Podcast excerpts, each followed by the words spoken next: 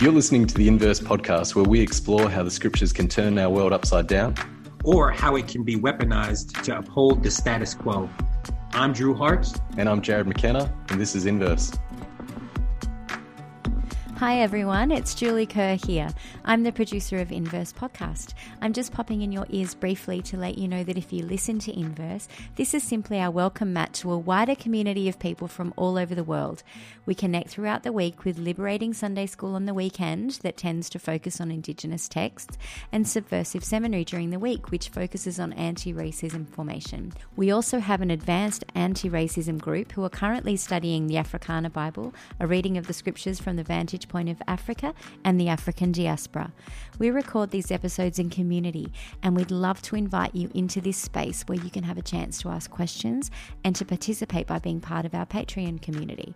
If you're one of our patrons, you can listen to extended conversations with extra questions included, such as this hell, the word itself is never in scripture. It's Gehenna for the most part. Most uses of either Gehenna or Hades. There's no concept of hell in the Old Testament at all in the Hebrew scriptures. There's no concept of hell in Paul at all. And I don't really think there's a concept of eternal conscious torment with Jesus either. Because when you're talking Gehenna, you're talking about where all the bodies were were burnt up. First of all, it was where people sacrificed their children in the fire to Molech in that valley. It's Gehenna is a valley outside the city of Jerusalem. Um, and later on, it was where they dumped all the bodies that were burnt up after certain wars. And then later on, and this is contested by some, but later on, then in the time of Jesus, it was a garbage heap, a garbage dump, where people would go dump all their garbage and it would burn continually. There were maggots all over. It was outside the walls, which is another place you used to not ever want to go. And so you'd go outside the walls to dump your garbage, and it would be a horrible, ooh, you know, dumping your garbage out there. And so Jesus is using these, it was like the outer darkness right outside the walls. And so Jesus is using these um, sayings hyperbolically in order to shock the people into listening to what he's saying. And they knew he was talking about the garbage heap outside in the valley of Gehenna. They knew the history of that valley. And from my perspective, at least, they never would have thought he was talking about some sort of eternal conscious torment. So that's just a little example of what you'll get if you're part of our Patreon community. All the information is in our show notes. Make sure you follow, rate, and review this episode in iTunes. But for now, enjoy the following episode. Well, I am excited to introduce our guest for today. We've got a special guest. It is Sharon Baker Putt. She is professor of theology and religion and the author of multiple really fascinating books. Uh, one is Raising Hell, Rethinking Everything You've Been Taught About God's Wrath and Judgment, Executing God, Rethinking Everything You've Been Taught About Salvation and the Cross. And then we've got her most recent book, which is A Nonviolent Theology of Love Peacefully Confessing the Apostles' Creed. Um, and Sharon, when she's not teaching, she's researching and writing in areas around nonviolent atonement theory, justice, reconciliation, forgiveness, and peace. But I think one of the more interesting facts is that she is my colleague. And so I'm really grateful to be in conversation with her and to have her on Inverse Podcast. Um, and I know that um, oftentimes, I mean, we've had some conversations around nonviolent atonement together and connections to J. Denny Weaver and things like that. But I feel like in the hallway we tend to be talking more about race and James Cone and things like that when we run into each other. But I know that you have so much expertise on this, so we're really grateful to have you um, as a part of our series. Welcome, Sharon. Thank you. Um, I'm glad to be here and to see everybody. Yeah, this is going to be fun. Um, Sharon, in this series, we've been asking um, the biographical question of uh, when do people first remember hearing the gospel articulated and atonement um, as part of that? Uh, do you have distinct memories of, uh, are there certain moments that come to mind for you? I do, um, a couple of them. Uh, my mother, of course, I was always in church from the time I was young up until fourth grade, and then we moved and stopped going to church, but my mother was always a Christian and would tell me about Jesus. I didn't really understand it. Nobody told me anything about why a man that died 2,000 years ago would affect my life today. But there was a point in time, all I knew was my mother said, You have to pray and receive him as your savior. And I thought, okay, you know, whatever. I think if I become a Christian, I get to stop having fun, and that's not anything I want to do right away. But when I was 19 years old, I was sitting at a stoplight and had just had enough of having fun um, for a while and prayed to receive Jesus as my savior, but nothing happened. I expected something to happen, at least a bright light or, you know, ah, angels from heaven or something, at least in my mind, and nothing happened. So I thought that God told me, nope, sorry, you know, you're too bad, you're not good enough, I don't want you. So I went on like that until I was 26 years old. And then somebody finally, I was having great major fears and stuff. I had had my first son by then, I have four sons.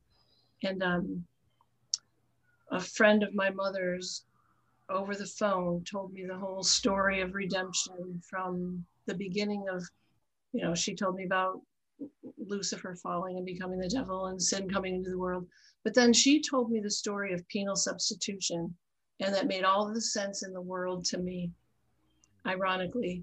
And so at that point in time, I did pray to receive Jesus Christ as my Savior. She was a she was a Baptist Costal, and um, so it was always you have to you know outwardly pray, and then you have to go to church and walk the aisle. And so I did all of that and um, went through baptism, and ever since that point, um, through raising kids and going through school, it's I had this thirst for scripture um, that you know I just kept trying to satisfy, and I'm still trying to satisfy it um, even today. So it hasn't gone away yet. But my first introduction to atonement was penal substitution. Yeah. Wow. That that seems to be everyone's story almost, right? There's very few people who uh, that's not their story. So um, that's certainly my story as well. Yeah. Um, so I'm really fascinated with this, um, with you kind of recounting that because I'm curious about um, how you would say like the that depiction of God that you were introduced to, right? Um, would you describe that articulation of God and that picture of God as violently retributive? Would you have described that vision and that understanding of God as you were presented early on as uh, nonviolent and transformative? Like, how would you, and, and even both God as well as its implications for discipleship? I'm curious um, as you look back and think back about like, w- what was it that you were being introduced to? Yeah, I was introduced as um, to God as both a violent God, but a God that transforms. So a God of great wrath, yet a God of great love. And it never, it always seemed a little bit hinky to me. Um, that, that, wait a minute, if God is wrath, and then you read in the Old Testament or the Hebrew scriptures how he wipes out men, women, children, and animals. Um, but then there's Jesus who's totally into the transformation and the reconciliation. It just did not compute. And I think it was when I was in my first seminary degree um, at Southwestern Baptist Theological Seminary. And I was in a class on Jeremiah, and the professor was just driving home with this anger in his face about how God will get you and God's wrath is out for those who are disobedient. The whole class was like that. And I, I raised my hand and, and said, but what about God's love? You also see in Jeremiah pictures of God's love, images of a redeeming God. And he yelled at me with the same wow. anger as he was describing the wrath of God, right? I had the wrath of the professor down upon me.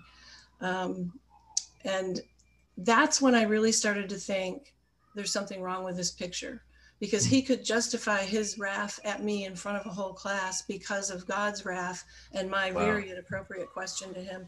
And it started the whole ball rolling for me that this is not who God is. It cannot be who God is. And hmm. um, there I went from there. And it's interesting. I mean, that, I mean, the idea that this professor is expressing this wrath that in some ways is an imitation of his understanding of God. Exactly. That's right. Right. Yeah. Like, I mean, it's a faithful representation and imitation and leaning into and participating in the character of God as he understands it. Yeah. I know. And I think if we could just grasp onto the opposite of that, lean into that, Yeah. every Christian, what would the world be like? Yeah, yeah, and to, to say it again, imitatio Dei is a, a dangerous doctrine when your God doesn't look like Jesus. Like it, it Yes, just that's right. it becomes something that's that can be Yeah. quite terrifying. Uh, I'm very aware, um, uh, Dr. Sharon, that you have several texts now, um, almost articulating different aspects of this journey that you've been on, um, uh, seeking uh, uh, an articulation uh, of the gospel that does look like Jesus. Um, uh, you, your text on hell and the implications for what that means in terms of the, the character of God. Um, your book explicitly um, on uh, the cross and how that um, features in uh, uh, people's uh, atonement uh, theologies, and your text on the creed um, and uh, it as a framework for articulating Christianity as a, a, a nonviolent spirituality. How would you now articulate how Jesus saves? Yeah, there's a lot of um, a lot of answers to that for me, and I guess they all go together in a complete whole. And even then, I don't know all of it. So I would say, and, and I'll I'll kind of list them all, and we can talk about it after if you want to. But I think that first of all, um, out of love and compassion for creation, all creation, but I'll talk about it just in terms of humanity. Jesus emptied himself. He gave up the right to live um, as God in order to live selflessly in solidarity with all of us in our suffering. And so that for me would be one of the first steps. I know there's some prior to that, but and then he taught us how to live selflessly. He taught us how to empty ourselves and in so doing transform ourselves and the world around us when we live the way he's taught us to. He came and he upset the status quo and um, he stuck up for the marginalized. He was suffering in solidarity with the oppressed and those who are suffering as well, and teaching us to do the same thing. Then he died at the hands of sinful people. So his mission, I think, was to come and live that human life, emptied out, selflessly, teaching us how to live in solidarity with those who are suffering and oppressed, um, captive to whatever ideology or oppressive government, um, taught us how to do that. But he took, he allowed us to nail him to the cross. He took on our iniquities in that way. He died on account of our sin, um, because of our sin, and suffered the consequences of our human sin because our human sin put him on the cross and murdered him, basically, executed him. And when he was hanging on the cross, he didn't call down legions of angels like the scriptures told us he could. Instead, he hung there in dire pain, suffering in solidarity with all of those who suffer. There were thousands upon thousands of people crucified in those days um, because of their zeal for liberation or whatever and disturbing the Pax Romana. But he hung there on the cross and he revealed to us the greatest love, the greatest selflessness of all. And I think the crux of our redemption by praying, Father, forgive them, they don't know what they're doing. And when I think about that, and I think about um, in um, James, it tells us that God hears the prayers of a righteous person. And I, I think that as the representative of all humanity hanging on the cross, Jesus prayed for all of humanity, Father, forgive them. And I think that the Father did. I think God forgave all of humanity. And what's interesting to me is the reason to forgive us is they don't know what they're doing. And it's an, uh, a, a statement of our finitude and our vulnerability and our ignorance. And that's our human condition now. And it's in because of our human condition, we have this mercy from God that brings us forgiveness. And at that point, that forgiveness cleanses us from all sin. We hear we see in 1 Corinthians 5 that God was in Christ reconciling us to himself the next phrase tells us how by not counting their trespasses or their sins against them. That's flat out forgiveness. And so our part is to reconcile with God through that. Um, and then Jesus, this is one of my favorites. It comes from Irenaeus. Jesus undid the damage the first Adam did and brings us into life with God. And so it's recapitulation. Um, and just as we participated in the sin of Adam, we now participate in the righteousness of Christ. Jesus Christ actually, by giving his life, gave us his life, and his life is eternal, right? He's God. And so he gave us his eternal life. We take on that eternal life as our own. So we die to ourself, we die to our old life, we take on Christ's eternal life, and we participate in the eternal life of God in Trinitarian form. And, you know, I love Eastern Orthodoxy. They call it perichoresis mm. with the members of the Trinity dancing together. Um, and we're invited up into that. We're told in Ephesians, um, I think it's chapter two, uh, where we are now raised up with Christ, seated at the right hand of God. And so we now have that eternal life of Christ. That's salvific, that's restorative, reconciling. And we are at peace or at one, at one meant um, with God through Him giving us the life of Christ so that it's no longer we who live, but Christ who lives within us. And that's where our eternal life comes from. Mm. Um, he also reveals to us the incomprehensible love of God, and which is salvific. And um, so while the evil of humanity reached its climax in crucifying Jesus, he reached out and sought the opposite of revenge out of great love and compassion and now gives us in that salvation. The salvation isn't for for eternity. That's a side benefit. I tell my students, salvation is for us now to take on that life of Christ, to be incarnated as Christ on earth. It's an incarnational theology where we now imitate him, seeking the opposite of revenge, the opposite of retribution, and instead seeking restorative justice so that not only are we one with Christ and walking in his life now, um, we can we're invited to bring others into that kingdom so that mm. they can have that same transformation, that same joy.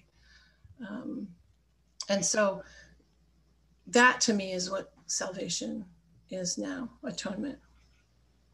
That's that's some good news there, right? that's good news, isn't that's it? Some good How news. is such yes. bad news? Why do we preach the bad news and forget about the good news? I you know. Yeah, and what, one of the uh, things. Oh, oh sorry, Joe. I was. Um, uh, I realize you asked that uh, rhetorically, but even with the example of um, that professor that you had who yelled at you, have how would you answer that question psychologically? Why is it? Do you think um, we need to hang hang on to um, these? Uh, what itch does it scratch? Like, what yeah. is the psychological need that's being met? Have you spent much time with that? Um, yeah. Because I'd love to hear your reflection on the, that rhetorical question. yeah, I, in fact, I just um, taught a heaven and hell topics class for uh, this semester. Where we have one class left, and we had this conversation with my students in the last couple of weeks um, because people somehow need to see someone punished for the things they do. I don't know if it's the human desire for justice, and our justice is retributive. Our justice system works that way now. Yeah. Um, and so we need that vengeance, or we need to see somebody punished um, for the things they do wrong. I've never heard anybody, though, say, Oh, I believe in eternal conscious torment and people are going to suffer forever in hell but and I'm going there. I've never heard anybody who believes in hell think that they are going to hell. Um, hmm. it's always other people who have done these horrible things. And so I'm not a psychologist. I think Heather could probably answer this question better than I could, but um, I, we just have that need for some reason for retribution. It seems to be uh, part of the fabric of our humanity, our sinful piece of our humanity and I don't know why. Yeah. No, it's always fascinating to think about like what is it that inside and to, not to put it out there like I've been there. There was a point in which I understood the faith, my faith in those terms, right? Um, and what was it that drove me to make think that this makes sense, right? In terms of the God that I serve, um, it's, mm-hmm. it's pretty. But the other thing that really strikes me about um, your articulation, I mean, there's many things because it was so multifaceted, uh, but there's no question that um, love and forgiveness play a particular role, it seems, in terms of your articulation. You want to say a little bit more about why that's so important mm. for you in terms of talking about nonviolent atonements? Yeah, there's there's a lot. I first I have a lot of answers to that question as well. Um, it seems like the traditional theories of atonement, satisfaction and penal substitution theories especially, compromise the true nature of forgiveness, because if God is paid back for sin somehow, then it's not forgiveness. The accounts have been balanced. yeah. And so there's nothing left to forgive. Jesus paid it all. And so there's nothing left to forgive. And so forgiveness is the true sacrifice. I mean, Jesus sacrificed his equality with God in order to come down and be made in a human form and live in solidarity with those who suffer but to forgive is a major sacrifice. And God, through Jesus Christ, sacrifices the right for vengeance or punishment. God suffers the loss for forgiving the debt. So we can say God was in Christ reconciling the world to himself, like I said before, by not counting their trespasses against us. That's us. So this divine um, forgiveness really gives expression to the anti violent nature of God the nonviolent mm. nature of God, who seeks to save those who are trapped in the strictures and structures of injustice. Um, and, and these injustices are often um, justified by our mistaken notions of who God is. And so wow. Jesus made a very costly sacrifice on our behalf by forgiving us for our sins, by giving up, sacrificing the right to exhibit retributive justice. And so forgiveness is important in that way. It's also important because it's the first step in reconciliation. God can forgive us, but then, in order for reconcili- reconciliation to take place, we realize that forgiveness and we can come together and be in a, to a reconciled, restored relationship. And so, mm. um, you know, without forgiveness, there is no real relationship. I don't think we have to lay all that out on the table before God. Um, if that makes sense. Yeah, yeah, absolutely. Yeah, I'm curious. Um, so, I mean, you you are constantly in, interacting with evangelical students. I'm sure you've you know your background. You've come from a whole. So, as you think through um, and and have dialogue with others around nonviolent atonement. I'm curious about like what passages have given you grief or do give you grief or have given gr- folks around you grief, right? Um, yeah. Um, when you're articulating a nonviolent atonement. Yeah, there are a few. Um, the verses, particularly that speak about uh, propitiation, students always bring those up. And I tell them that propitiation is really in the Hebrew um, Bible the mercy seat, right? Mm-hmm. And has nothing at all to do with appeasing God, but it has everything to do with expiation. It's not propitiation, it's expiation. And it has everything to do with not appeasement, but instead purifying and erasing sin. And you see this in the um, Hebrew scriptures, in the sacrifices, right, of the um, Hebrew people, uh, not to appease God, but in order to um, expiate, to cover, not cover, but get rid of, erase, totally get rid of. Um, and, you know, we can get into conversations about blood and all of that but the the verses people give me the most trouble over the verses that have to do with propitiation. Yeah and shedding his blood and then what was that for and i've got answers for the blood shedding as well so sharon i, I think a, a lot of people would love to go there if you're willing um, yeah. Uh, in terms of how we hear blood versus how a Hebraic um, imagination w- would understand uh, blood. Do you mind inviting us into that a little? Sure, that would be great. Um, I first started thinking about the blood. I wondered why it was so important because it's important in the Old Testament. It's important, of course, for Jesus. You know, you hear about is there's power in the blood. Wonder working power wonder working power. actually, there is, but not the way that tradition. That's right. My people have, you know, my I say my people, but the evangelical tradition has thought of it. But you get to Leviticus seventeen eleven, that says, "For the life of the flesh is in the blood, and I have given it to you." To on the altar, on the altar to make I'm paraphrasing to make atonement for your souls, for it is the blood by reason of the life that makes atonement. So blood is connected to life. So why is the blood so important? Because it's a symbol for life. And so in the Old Testament, when they were sacrificing animals and sprinkling the blood, and interestingly enough, that word sprinkle in the Hebrew scriptures, in the Hebrew, is a word that's connected to forgiveness. I just thought that was cool. So when they sprinkle the blood on the altar, they are symbolically giving their lives over to the service and devotion to God. And so when Jesus comes and sheds his blood on the cross, he is, the blood is the symbol for him giving his life over for us, to us. And then it translates into um, Romans. We see into our own lives where we are to do the same thing only not we're not supposed to you know shed our blood although some have many have but we are to offer our lives as a living sacrifice on the altar of god which is our spiritual service of worship and so it's a giving of life. And so whenever i see blood i see life. Mm. um, you get into hebrews where it says without the shedding of blood there is no forgiveness of sins. Without the giving of life there is no forgiveness.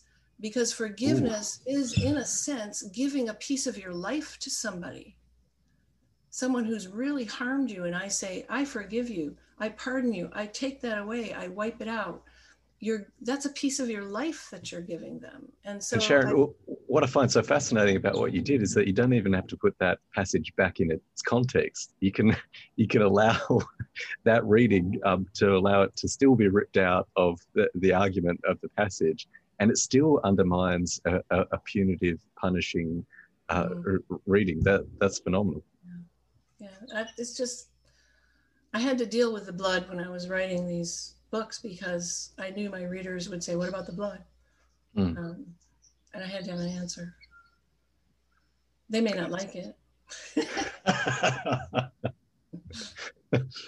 um, one of the reasons we called the series um, nonviolent atonements is uh, that we're so aware that throughout church history um, uh, there have been different articulations and that there's, there's not one answer um, uh, that our Lord didn't leave us with a, a diagram, but a meal. this is what um, this is what it is, which um, uh, re- requires participation and entering in on and um, being submerged in stories and a part of that means a, a diversity of different takes. When you think of um, uh, a, a putty, if I can put it uh, like that, articulation of nonviolent atonement, where would you say you would um, share in common? I, have uh, read some of your work and I see hints of Kallistos Ware in, in certain parts um, it's obvious that you've been formed um, in traditions that um, scripture is is central and wrestling is um, uh, so important, and your work um, uh, drips um, with the scriptures and so your footnotes in terms of the details in which um, you're engaging the patristics, um, uh, even in this conversation. You've brought to mind um, early church fathers and their understanding. Where would you place um, your own theologies alongside the projects of um, uh, uh, Black or womanist or feminist or Eastern Orthodox or Anabaptists. Uh, I'm aware that J. Denny Weaver is a big influence on yourself as uh, Drew uh, Drew supervisor for his PhD and, and myself. Um, where would you see your projects kind of differing from uh, those different conversations and where would you see them sharing?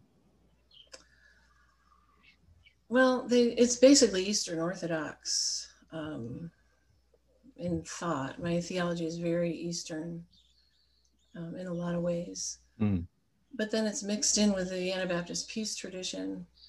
My theology, though, coheres very well with, I mean, it may be expressed differently than some Black theologies, which might focus more on Christus Victor or whatever. And I, I am a Christus Victor, hold to that as well. We have victory over death, sin, mm. you hmm. know, oppression eventually, hopefully. Um, but it finds similarity with black and womanist and um, feminine feminist mujerista uh, theologies because i'm all about the, how then do we live yeah and if we're not living it then we might as well just shove it aside and forget about it because Amen. we we need to be standing in solidarity with those who are less fortunate for those to those who are on the margins um, and and give them a voice. And i'm all about that in the classroom too. I'm really struggling with that. Poor drew he's got to you know in the hallway i grab him all the time and say wait a minute how can i do this? So but i want these i want to give the margins their voice. I want them to be able to tell their stories and i want us as christians walking in the life of christ um, learning and at least coming becoming aware and then learning how to live life walking alongside those who suffer those who are oppressed. And there's a lot of different ways to do that. Um, you can go out and protest. You can for me i, I feel like it's having conversations with my students um, of color or my female students um, helping them and even my white evangelical students who are, for the most part, very unaware of the the ethics behind taking care of people who are less fortunate to them. I mean, when I have them read Cross and the Lynching Tree in my theology classes, uh, some of them say, you know, this doesn't connect to the the African or enslaved people's condition. How in the world can they connect that? And it's just whoa. Um, and so for me to stand in solidarity is to explain that to them, to give them a picture of what that looks like and what that means, and then live it out in life. Um, and I think that's where my theology would connect because it's a liberating theology, it's a restorative theology, um, one that cares about the lives of the least of these that Jesus cared about as well. Sharon, I'm curious you know, so I, I know that you are constantly confronted with theologies that um, accommodate domination and white supremacy and patriarchy and cycles of violence. Where do you start in challenging those kind of theologies that accommodate so much violence and oppression? I start with Jesus um, and the teachings of Jesus. You can't get away from it. and, you know, Jesus came to reveal God. And so, if I can start with Jesus and get across to them that Jesus reveals the Father to us, then they may be willing to see a different picture of God who calls out a different people, but then invites everyone else into the mix as well. That um, and Jesus, who is worried about the widows and the orphans, uh, the poor people, the disenfranchised, um, and who teaches peace and love and Um, and if I can start there and they can grab a hold of what that may look like, and then we talk about other doctrines, if they can apply what Jesus says and what Jesus is to the doctrines we're talking about, some of these doctrines begin not to make sense to them at all. And, and they begin questioning them themselves. Um, and so I begin with the life and the teachings of Jesus, which uh, we're called to be a part of. Yeah, beautiful. Uh, I'm aware as we have the conversation that uh, we've been sent uh, emails or messages uh, on different platforms, and people's own questions uh, are coming to the surface as as they're um, genuinely seeking to explore these alternatives um, that they can intuit a life giving and give permission for uh, not just their own lives to look like Jesus, but for God to look like Jesus. Yeah. and uh, one of the questions that we've had come up um, uh, a number of times, including um, just a few hours ago, is um, uh, I'll give the question and then I'll give a, a disclaimer. Um, uh, but w- what about God in the Old Testament? And there's a part of me, the disclaimer is um, my mum's side of the family are Russian Jews. Um, there almost is a, a subtle anti Semitism that I sometimes hear. You ask any rabbi, what is God like? And they're going to give you slow to anger, uh, abounding in love. Um, much uh, more beautiful and, God than most that's right, that's Western right. Christians. And uh, somehow Christians, um, uh, it, it, something happens in their reading of the New Testament where instead of what we see in Jesus um, uh, uh, now being revealed throughout all of Scripture, um, there is a mechanism um, uh, that, like, has been able to um, surpass the life of Jesus, which is read back into the rest of Scripture, and God looks worse. God is more angry. God is more vengeful. God, is... Sharon, how do you start to um, open that up for students without buying into this um, uh, scapegoating um, and misrepresentation of the Hebraic scriptures um, that scripture uh, Christians are often so guilty of? Yeah, I, I look at the context and explain this to students as well, um, in which these um, Hebrew scriptures were written um, millennia ago, and the worldview of the people at the time.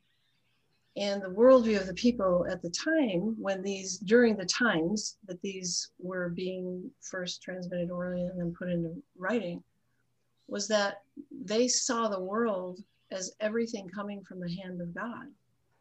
And so if a woman got pregnant and had a child, it was because God opened the womb. If she couldn't, it was because God closed the womb. If their crops grew, it was because God caused them to grow. If they didn't, God stopped them from growing. If it rained, God caused it to rain. If it were a drought, God withheld the rain for some reason. Going to war, if if they went to war, it was because God told them to if they didn't, and God won the victory for them besides. And if they um, didn't go to wars because God told them not to, or God was not going to win the victory for them. And so everything in their purview was coming from the hand of God. And they couldn't step out of their context and their culture in order to write the scriptures.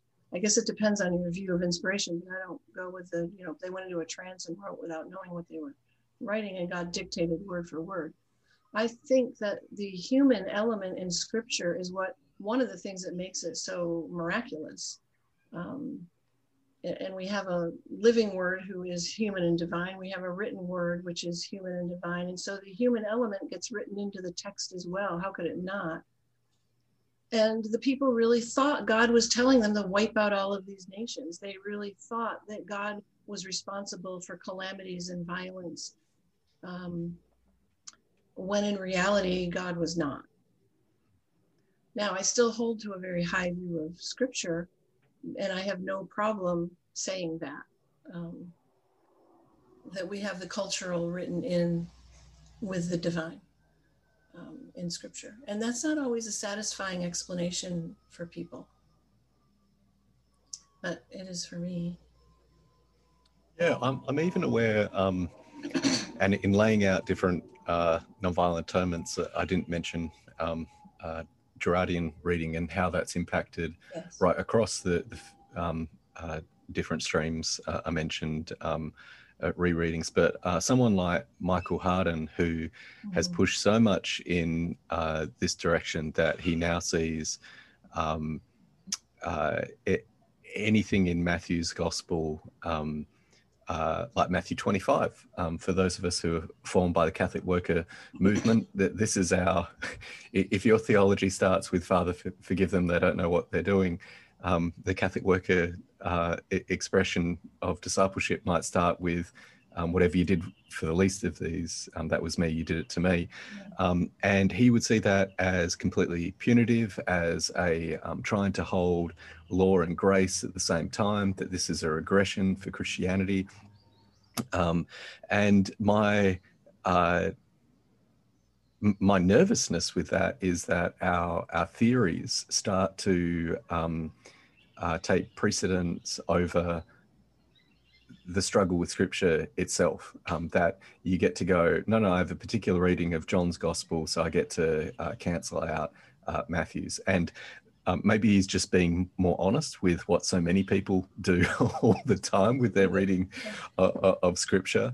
Um, but even with like Girardian understandings that uh, sometimes um, it could be seen that salvation it, it just becomes uh, n- now I understand certain social dynamics instead of something that actually is transformative um, that does change lives other than realizing realizing that this is how uh, societies um, work. Mhm. Would you talk to us a little about um, how you think th- this project for a um, a a Christian faith that bears the beauty worthy of what we see um, in the life of the Nazarene. Um, how does that change our reading of Scripture? How, how does that change how we approach the text for you? Um, what does that look like to um, um, prize the Scriptures um, and read them in ways that lead to lives that look like Jesus? Yeah, I call it my Jesus lens. I I um, Mm. Yeah, that's beautiful. read scripture through the lens of who Jesus is and taught um, the things that he did. Um, I, and the Southern Baptists, uh, Baptist Faith and Message, the earlier one from the 50s, said that Jesus is the criterion through whom we interpret scripture. Well, in 2000, they took that out, which is what made me no longer a Southern Baptist. But Right. um, Uh, just in time for the war in Iraq. I know, right? Exactly. Yeah. And so I use the Jesus lens um, and, and look at, even though they're the Hebrew scriptures, I'll look at them through the lens of what Jesus said, what Jesus did, what Jesus taught. And when you when you look at these violent scriptures, you've got to have another explanation because that's not how Jesus would behave. So, you know, we all have a canon within a canon. And I think that the violent scriptures are useful for teaching and reproof and correction, um, like we're told in Second Timothy. But I look at um, Isaiah saying, God waits on high, longing to be gracious to you. Hmm. Um, I see the psalmist saying, God has removed your sin as far as the east is from the west.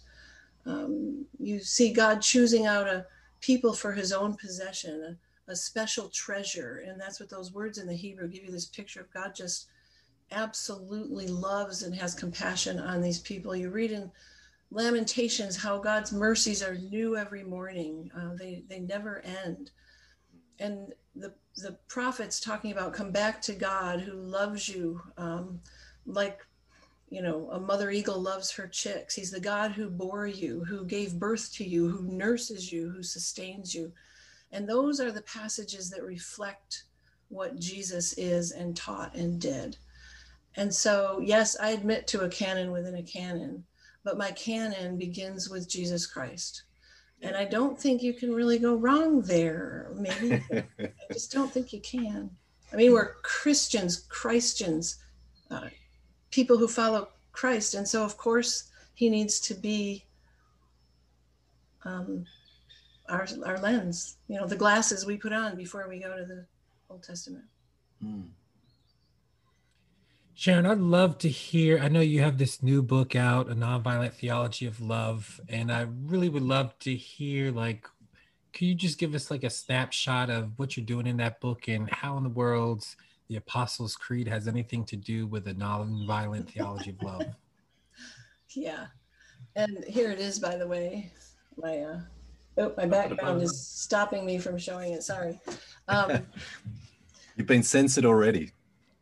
I know, right? I'm used to that. Anyway, um, yeah, the book, I you know, I started out with Raising Hell, which deals with the doctrine of hell, and the the object with that of doing that was to get to um, the image of God and how people so often, especially in my tradition, view God as this violent tyrant who really you know, is waiting to put the thumb screws on you rather than waiting on high longing to be gracious to you. And so I wanted people's image of God to be more like the image of Jesus so that maybe our behavior would change because I'm concerned about Christian violence, religious violence in general, but Christian violence is specifically. And so, how do I get at that? Well, I can start by getting at these violent doctrines like hell, which is a terribly horrible doctrine and then the next one was atonement. How do I change the image of God through doctrine? And well, the atonement is an extremely horrible, violent event. But in that violence, God is anti violent, against violence. So I don't talk about non-violent atonement. I'd rather talk about anti violent atonement because God is anti violent through the life of Jesus. And so then I thought, well, why stop at atonement? I'll just go all the way through the different topics in religion, what people sometimes call systematic theology, um, and use the Apostles' Creed as my guide. And I like the Apostles' Creed. Me um, too. I'm, yeah. I'm, just going to put it out there that I, yeah. um, uh, I, I saw Drew's kind of Anabaptist um, mm-hmm. kind of creeds yeah. aren't that popular, but I, I think um, uh, there are ways to. And Drew would share this as well. I'm just teasing. It was Josh interpreting my question. That's right. yes, the the Apostles' Creed is. Um,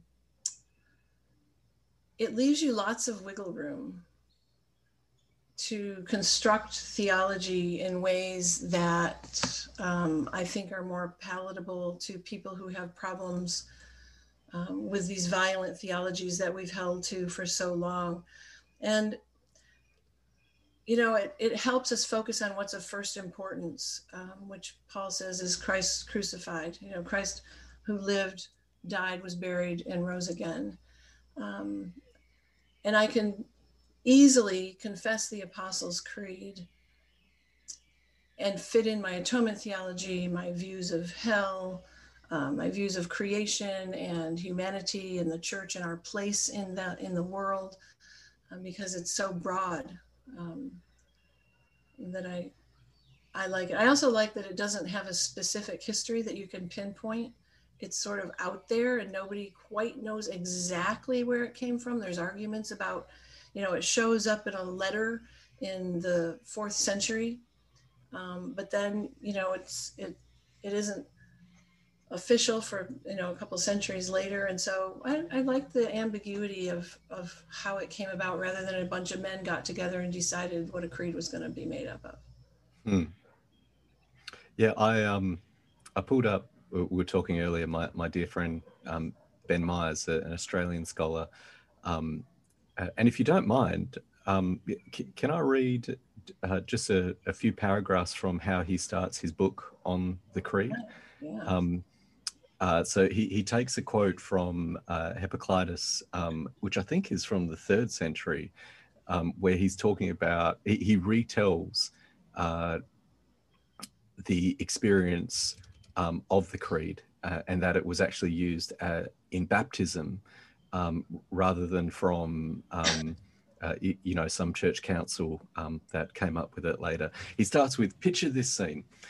It's the night before Easter Sunday. A group of new believers stayed up all night in a vigil of prayer and instruction. Most important moment of their lives is fast approaching. It will be an intense spiritual experience that will mark them forever. They have been preparing this for this day for months, even years. When the rooster crows at dawn, they are led into a pool of flowing water. They take off their clothes and anointed from head to toe with oil. They are led naked into the water and they are asked a question Do you believe in God, the Father Almighty, maker of heaven and earth? When they reply, I believe, they are plunged down into the water and raised up again. Now, um, those paying attention um, and and know um, uh, uh, Church of the Brethren and other expressions, they'll be really pleased by what's about to happen and the fact that this is um, third century. They then asked a, a second question: Do you believe in Jesus Christ, the Son of God, who was born of the Holy Spirit? and to Virgin Mary, who was crucified under Pontius Pilate and died and rose again on the third um, day, living from the dead, ascended into heaven, and sat down at the right hand of the Father and will judge the living and again. Again they confess, I believe. And again they are immersed in water. Then the third question Do you believe in the Holy Spirit, the Holy Church, and the resurrection of the flesh? A third time they cry, I believe, and the third time they immerse. When they emerge from the pool, they are clothed and blessed and led into the church where they will share for the first time in bread and wine. Finally, they are sent out into the world to do good works. What is now called the Apostles' Creed, um, originally this series of three great baptismal promises.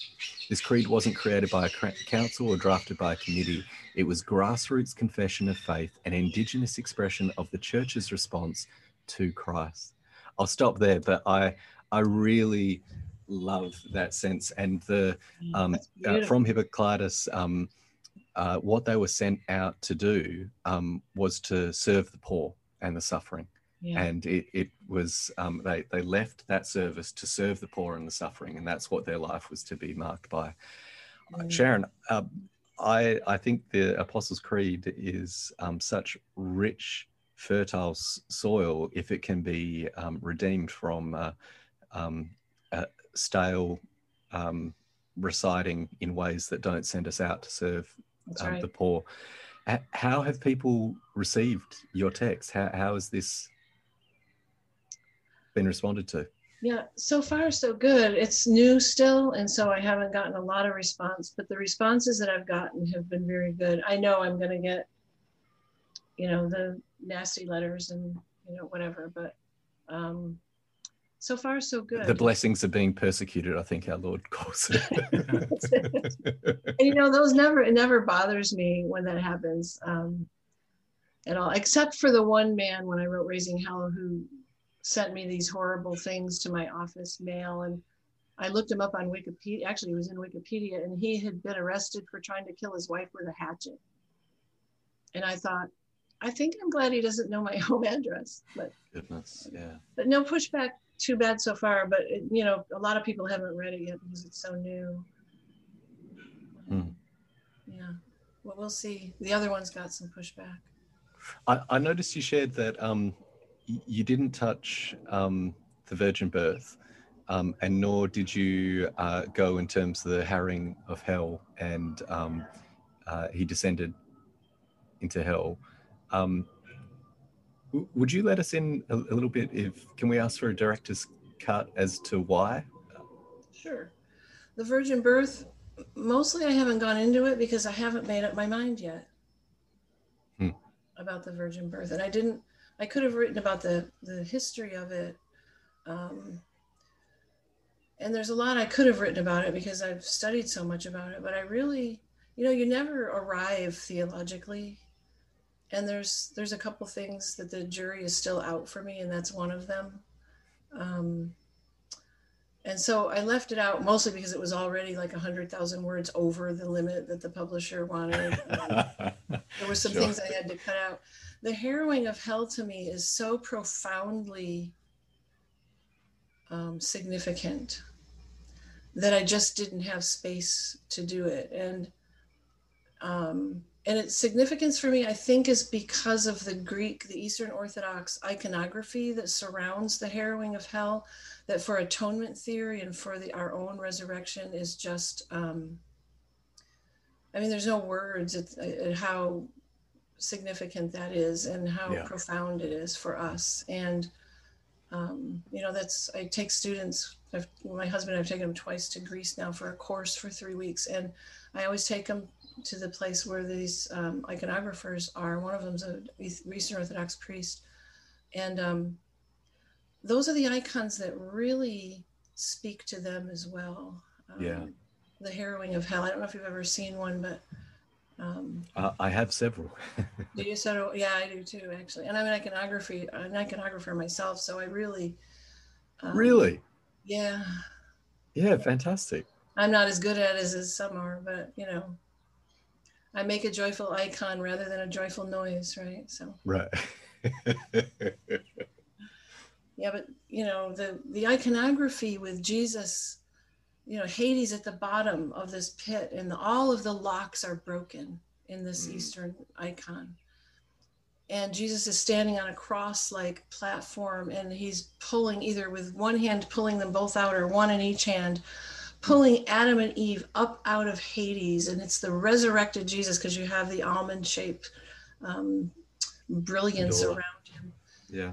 and and adam and eve are the representatives of all humanity and so jesus is down there preaching to everybody but it includes everybody that had died before him but it includes everybody all humanity in that salvific embrace where he's yanking us all up out of our sin and our suffering and our um, hellish lives and and bringing us new life and letting us enter into his resurrection. It's just a profound symbol for me um, these icons. In the west it's weird because you don't get that. In the west the icons are either this empty tomb or it's jesus already resurrected and just standing around you know shooting the breeze. It's sometimes a, a couple of feet off the ground holding a English flag, which yes. That's it um, so these are really profound symbols and i couldn't write that into the that's another book. Mm. yeah. Yeah. Well, we look forward to that one as well. Yeah. we'll see. Might take a while. And so these these things are so meaningful. Um, I, I wish my students could catch a vision of life with christ and what that means. Um, Sharon, that's so beautiful, and I'm I'm very aware that your your work is shot through with that desire. Like even as the books build, um, there is that desire to show the implications of uh, what a nonviolent Messiah means for all our theology. Um, do you think Christian universalism is the the natural outworking of taking a nonviolent Messiah seriously? yes i do. Um, it took me a while to get to that point but for the last um, i don't know 15, you know maybe 13 years i finally have to come out as a christian universalist. Christian universalist i mean people don't know the difference typically between universalism and christian universalism and the universalism the difference is major i keep you know, telling students christian universalism um, not heretical at all it's, Yep. it's something that's a beautiful part of the eastern tradition of the church That's right. actually, um, with this purifying process that's, um, you know, in the fire of God. And it's just a, but yeah, I think if you're, if you have this view of Jesus, um, which therefore you have that view of God and God's grace and mercy, that Christian universalism for me is the only answer because, first of all, it's very scriptural. Second of all, um, what what God is more powerful and more loving, and the power of love is the more powerful of any kind of power. The coercive power, you know, is the power of love is more more powerful. A God who is like an unrequited lover, who says, "I love you, I want you, come to me, I'll give you everything you need, you'll inherit everything I have. But if you don't, you are going to burn in hell. I am going to make sure you're tortured for all eternity." That's a scary God and not an all powerful God who really desires all people to be saved and come to the knowledge of the truth, but can't make that happen. And so you've got, I give students a scoreboard. You've got God on one side who has 333 people and the devil on the other side in hell who has 666 people. The scoreboard is obviously you know god's the loser. And so but is god more powerful if god can out of grace and mercy save every single person who ever lived? And the the the efficacy of the atonement, the work of Christ, the life, death, and resurrection of Christ, effective enough that it covers and purifies and makes righteous every single person who ever lived so that all are eventually restored to God. That's the more powerful God for me. Mm. So I say Jesus didn't come to pay off God, he came to show off God. Ooh, that'll preach. Yeah, maybe. Well, I'm a woman. I can't preach.